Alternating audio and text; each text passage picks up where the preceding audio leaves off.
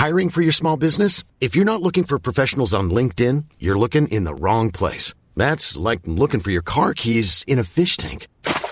LinkedIn helps you hire professionals you can't find anywhere else, even those who aren't actively searching for a new job but might be open to the perfect role. In a given month, over 70% of LinkedIn users don't even visit other leading job sites. So start looking in the right place. With LinkedIn, you can hire professionals like a professional. Post your free job on linkedin.com slash people today. Halo pendengar GGMI Podcast, baik lagi bersama kita berdua. Dan pada episode kali ini kita ingin membagikan kabar gembira untuk kita semua. Bahwasanya ada suatu kabar di mana Harry Maguire selangkah lagi akan menanggalkan jersey kebanggaannya alias MU untuk berpindah ke merah yang agak lebih tua warnanya alias ke sebelah London uh, ke West Ham United. Dan ini sudah dikonfirmasi oleh Fabrizio Romano dengan quote unquote angka transfer di kurang lebih di angka 30 dengan mungkin add-ons dan segala bentuk yang sedang diformulasikan. Dan gue yakin ini pasti hampir 100% fans MU ini gembira kayak gue sampai mungkin melakukan selebrasi. nah, kita nggak akan ngebahas Maguire nih ya, karena kita udah bahas juga di episode kemarin. Nah, kita lebih kepada ngebahas kira-kira siapa nih potensi yang akan bisa menggantikan peran Maguire yang akan menanggalkan jersey nomor 5 jersey keramat yang udah dipakai dari zaman Rio Ferdinand dan sebelum-sebelumnya gitu kan. At least ada empat nama ya Vin ya yang muncul di permukaan dan teman-teman pasti tahu lah nama-nama ini siapa aja. Yang pertama adalah Todibo dari Nice, yang kedua adalah Benjamin Pavard dari Bayern Munchen, yang ketiga adalah gue ya. Guehi. Dari Crystal Palace. Ya. Iya kan? Sama yang keempat itu adalah Tapsoba. Oh iya, Ransoba dari Bayer Leverkusen. Nama baru nih, belum pernah kita bahas secara lebih mengulik. Tapi gue mau nanya lu nih, dari empat nama ini, kira-kira kenapa kok algoritmanya kok tiba dengan dengan empat ini yang menurut gue agak sedikit nggak uh, saturated nih, Vin, secara opsinya, Vin. Iya, iya, iya. Sebenarnya untuk opsi ini ya, empat pemain ini, kalau gue itu gue sebenarnya udah pernah dengar dari beberapa bulan yang lalu. Kalau MU itu mengincar si Mark Guehi dari Crystal Palace dan Guehi ini kan kalau nggak salah dia dulu uh, akademi Chelsea gitu. Kemudian gue lupa di loan ke mana aja sampai akhirnya ke Palace. Nah, cuma waktu itu karena rumornya dikit banget jadi akhirnya belum pernah kita bahas nih tentang Guehi.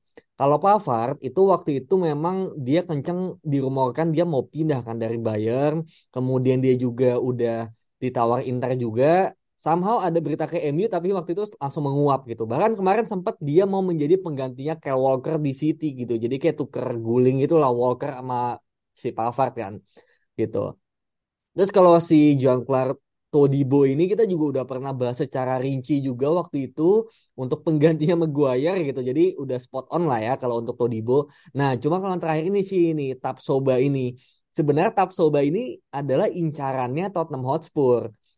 Cuma ternyata Tottenham ini lebih bergeraknya ke arah si uh, Van de Ven ya kalau nggak salah gitu.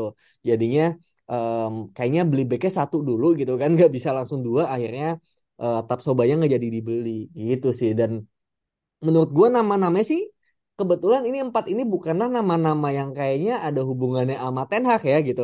Beda kayak Amrabat, Anthony, kemudian siapa lagi ya Martinez, Onana yang emang benar-benar ada kedekatan. Tapi 4 CB ini benar-benar 4 CB yang apa ya nggak ada hubungannya sama Ten Hag gitu. Jadi ini juga sebenarnya uh, menepis isu bahwa semua pembelian Ten Hag itu adalah ada hubungannya dengan koneksinya gitu ternyata nggak juga kan gitu ada CB-CB ya seperti empat ini yang memang katanya sejujurnya ya ini kalau di Twitter sekarang itu yang lagi kencang banget itu memang Pavard men gitu.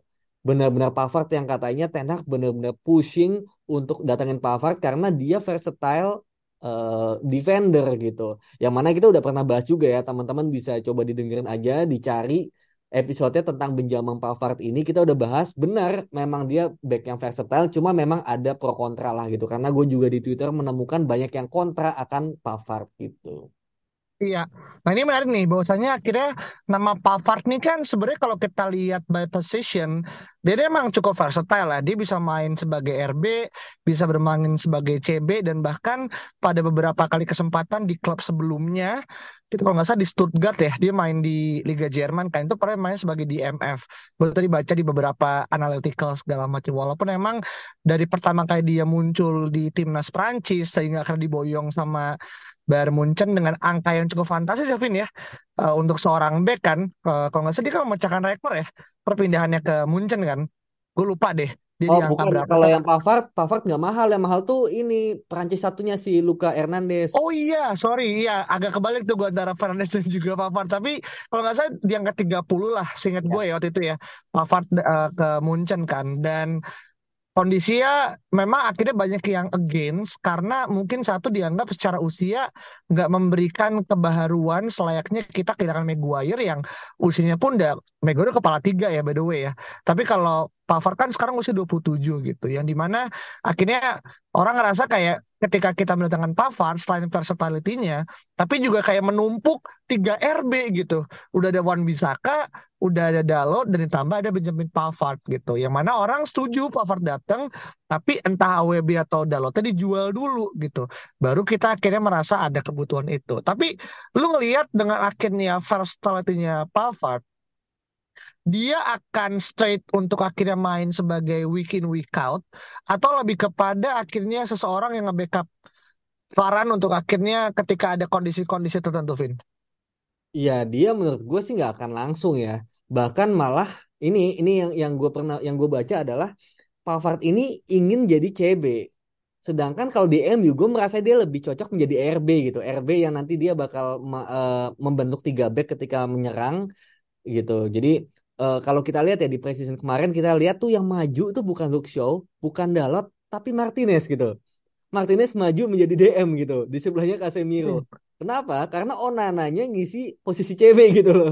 Onana ngisi Iya, iya. posisi CB di posisi Martinez sebelah Varane. Ini ini menarik gitu kan. Dulu nggak bisa. Karena David De Gea kan di belakang gitu. Tapi kalau pas lawan Real Madrid, lawan eh, siapa?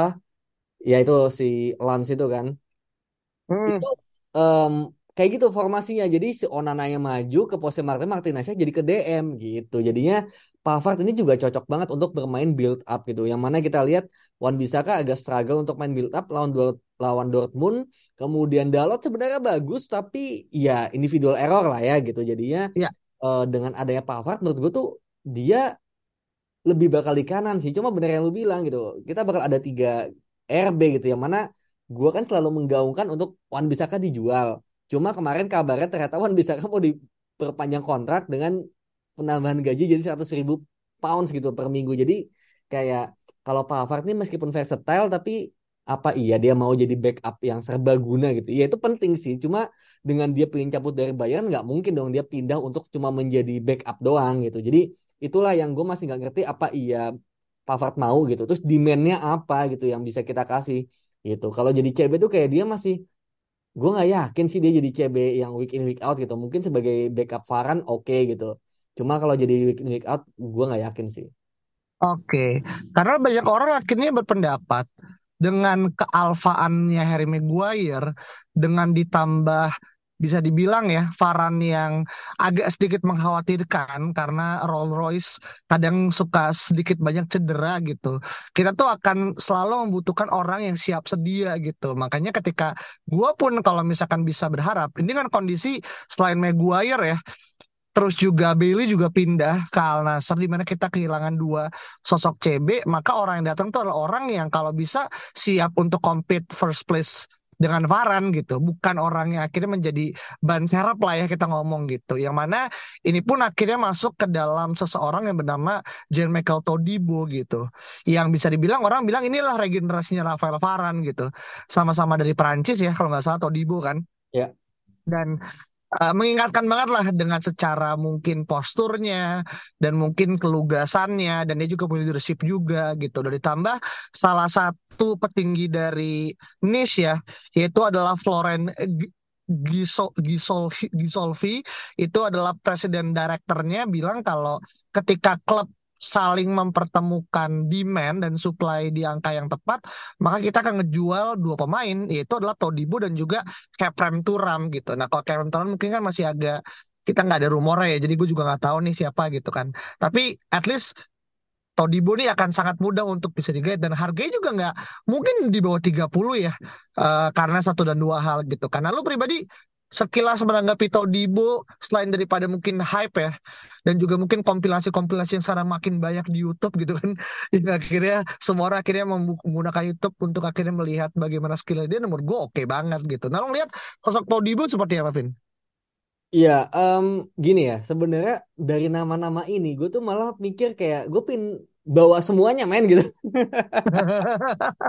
mungkin uh, minus gue ya karena tadinya gue nggak masuk list kan yang gue baca gitu. Gue bacanya cuma si Pavard, Tapsoba sama si uh, siapa namanya tadi? Todibo gitu. Gue merasa kayak udahlah bawa aja semua gitu kan. Pavard buat bek kanan Tapsoba sama si siapa namanya Todibo buat bek tengah Varan atau Lindelof nanti suruh cabut aja salah satu gitu kan gitu. Jadi kayak ini back bagus semua sebenarnya dan punya fungsi dan kelebihannya masing-masing gitu. Jadi kayak agak sulit sebenarnya ketika lu tadi bilang kayak Todibo ini seperti apa gitu kan. Kayak iya kita udah pernah bahas ya Todibo ini bagus dia punya kecepatan dia passingnya bagus dribblenya juga bagus press resistance juga. Ini bisa dibilang tuh Varan dengan uh, apa namanya penguasaan bola lebih baik gitu loh. Jadinya gue merasa bahwa ini Todibo bisa menjangkau area yang luas gitu. Ketika misalnya kita juga bermain dengan highline, dengan Onana ikutan maju, bermain dengan double eight, yang mana Casemiro ini kan jadi uh, sangat ini ya rentan ya posisinya karena dia benar-benar harus menjangkau area sebanyak itu, seluas itu, dan itu bakal uh, mungkin di cover sama back tengahnya, eh, back kanannya gitu, entah si Dalot atau Wan Bisaka gitu. Nah, back kanannya kan jadi kosong gitu. Nah, ini CB-nya harus kuat ini. Kalau CB sama Goyer mungkin nggak kuat kan gitu. Nah, ini hmm. kita butuh CB yang RCB yang benar-benar bisa uh, ngecover sisi kanan juga gitu dan Todibo karena punya kecepatan itu, dia dirasa tuh mampu untuk um, apa ya kasarnya rest defense ya ketika ada hmm. ada yang namanya counter attack, nah bisa dihalau lah sama Todibo yang punya kecepatan gitu sih. I see, I see. Dan juga ini gue juga mengutip ya dari Instagram at Rosh Harvard. Ini salah satu bisa dibilang entah koresponden, entah orang yang sering memberitakan tentang MU gitu. Eh kalau si Rosh itu mah cuma ala-ala doang anjir. gue tahu tuh anjir. Tapi dia banyak banget yang mendapatkan reply, likes dan juga mungkin quotation ya dari orang-orang. Jadi dan kebetulan mungkin karena gue juga tergecoh pada dia juga verified. Jadi kayak wah ini agak kayak Craig Norwood gitu. Dulu masih tahu lah ya Craig Norwood segala macam. Cuman dia uh, dan ini juga kayaknya sih menjadi hal yang ketika Todibo sendiri kayaknya ya dia udah punya quote unquote say yes gitu kan. Dan ini entah seru ya atau bener atau mungkin by rumor. Tapi menurut gue sih mungkin Todibo pun ngerasa kayak uh, perpindahan dia selanjutnya dari niche ya adalah tim papan atas. Dan MU sekarang adalah tim yang sedang membutuhkan center back. Dan gue juga agak agak agak sedikit banyak bertanya ya.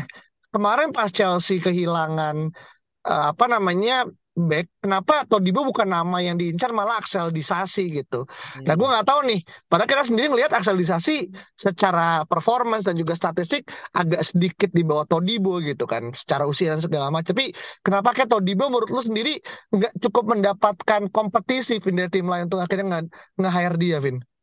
Iya, mungkin Todibo ini karena menurutku ya mungkin ya karena dia di dia kan dulu pernah main di Barcelona kan dan bahkan banyak fans Barcelona nggak tahu kalau ada pemain namanya Todibo gitu.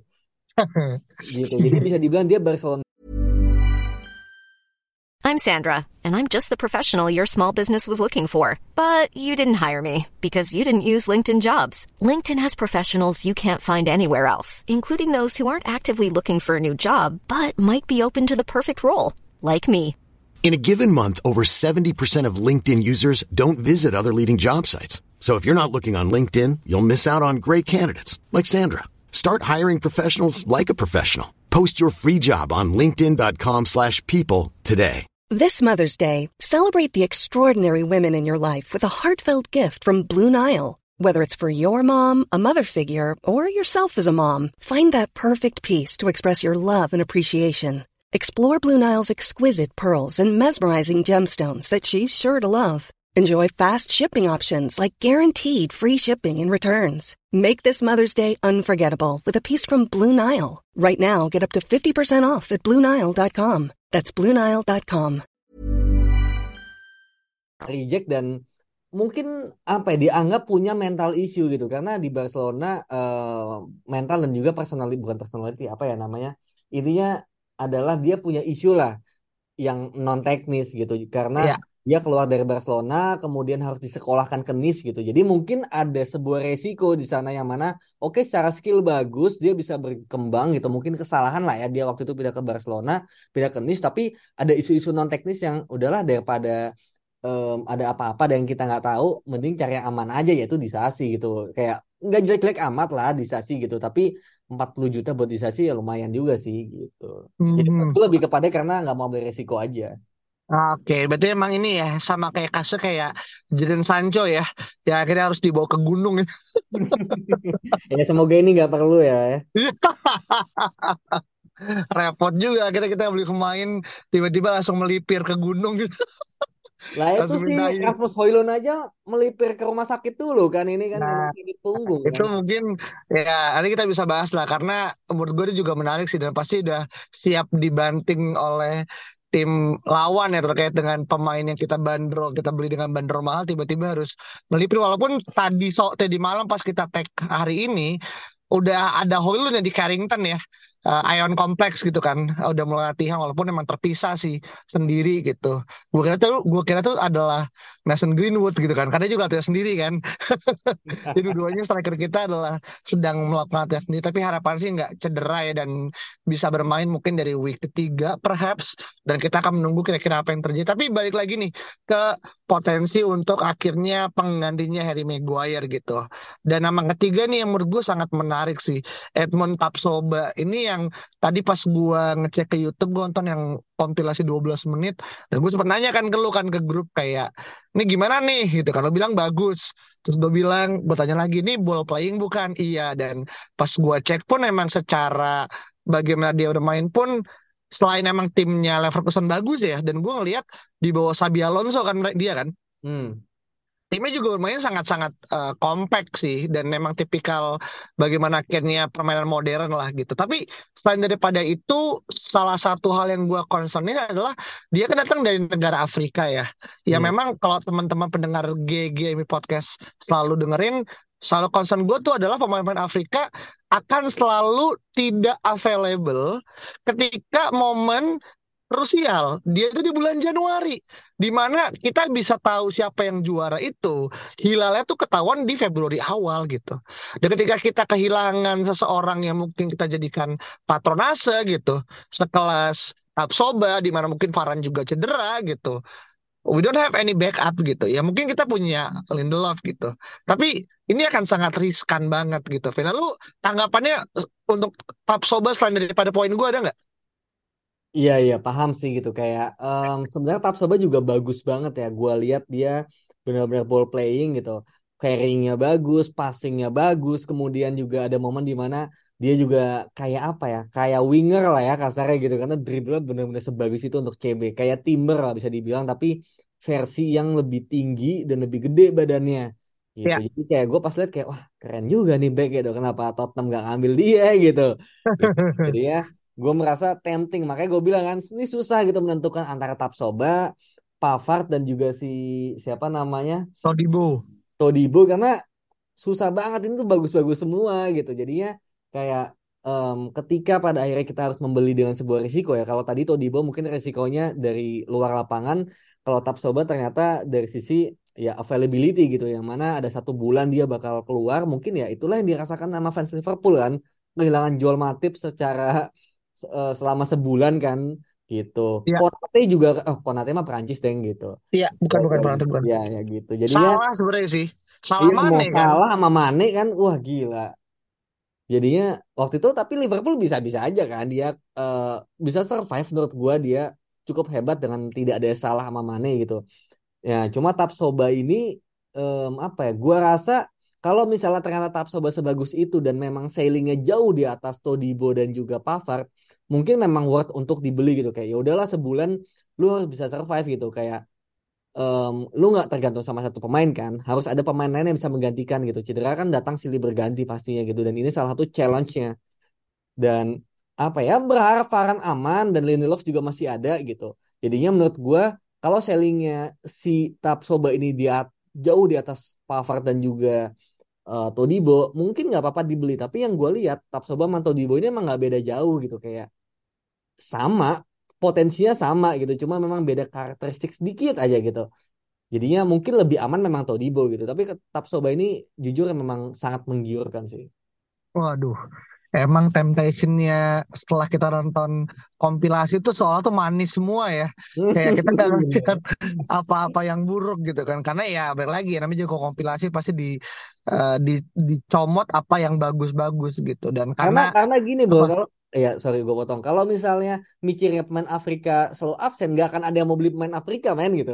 Iya kan?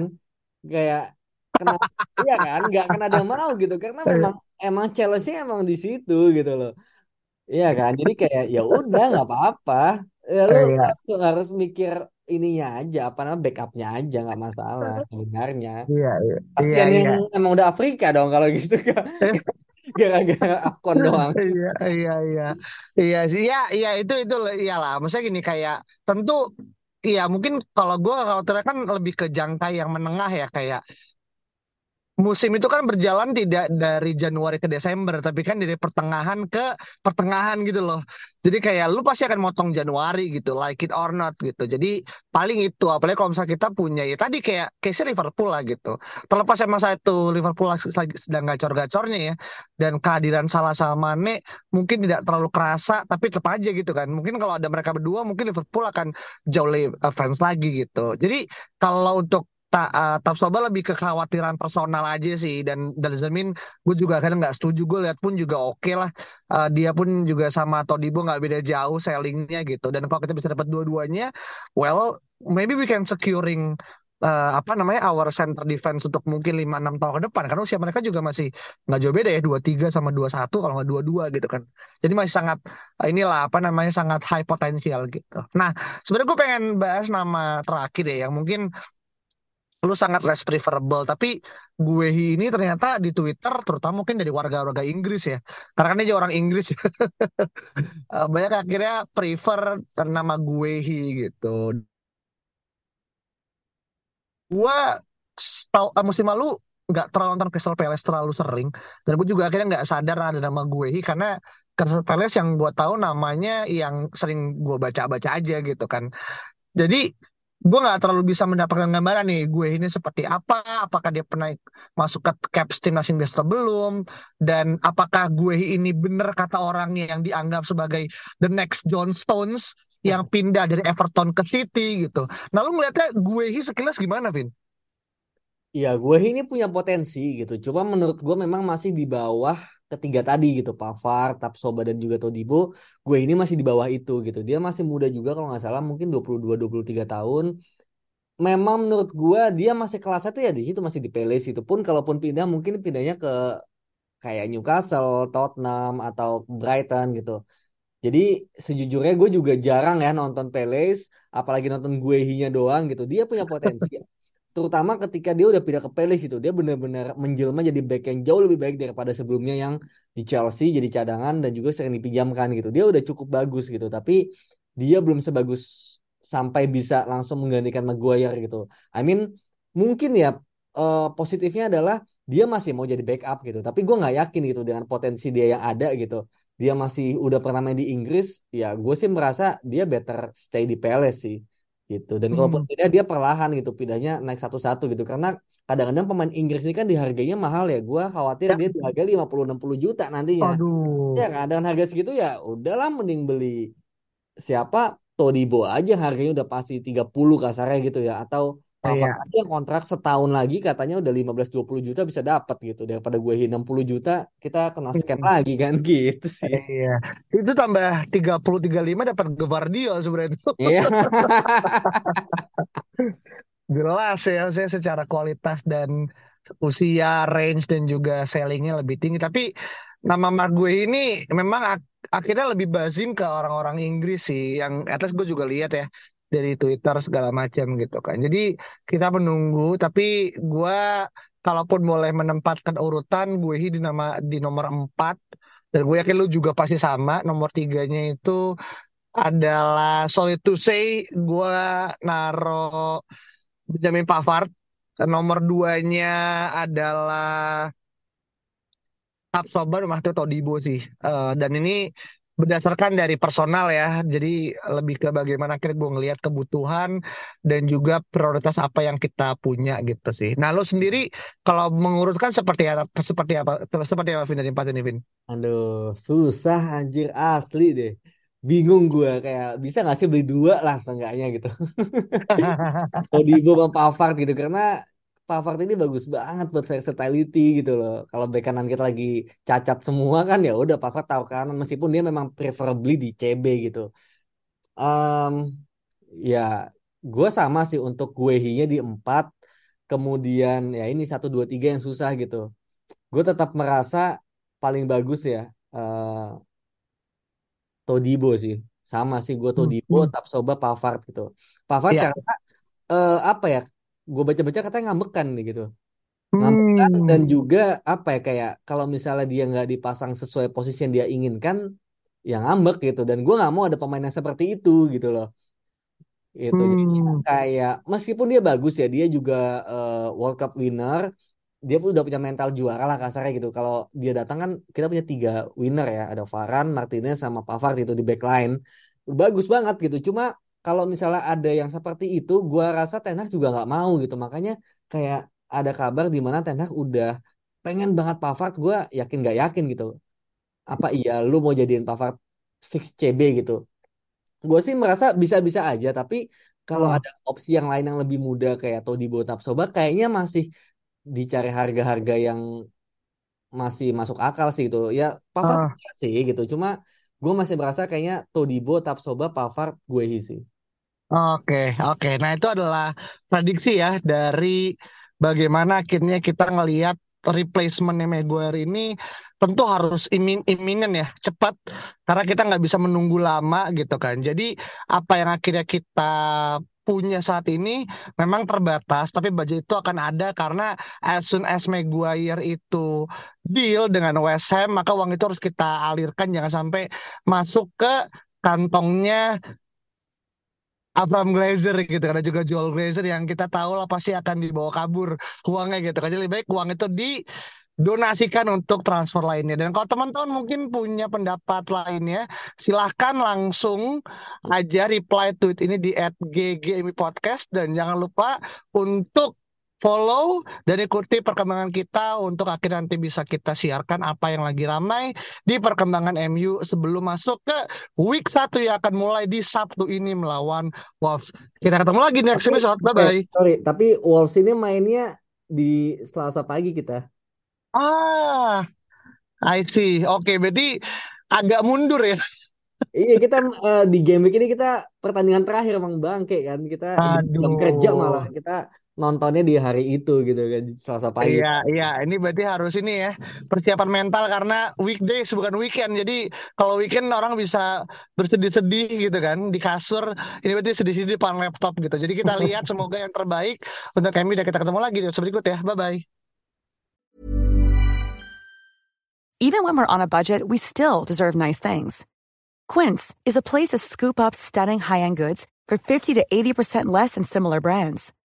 They have buttery soft cashmere sweaters starting at $50, luxurious Italian leather bags, and so much more. Plus, Quince only works with factories that use safe, ethical, and responsible manufacturing. Get the high-end goods you'll love without the high price tag with Quince.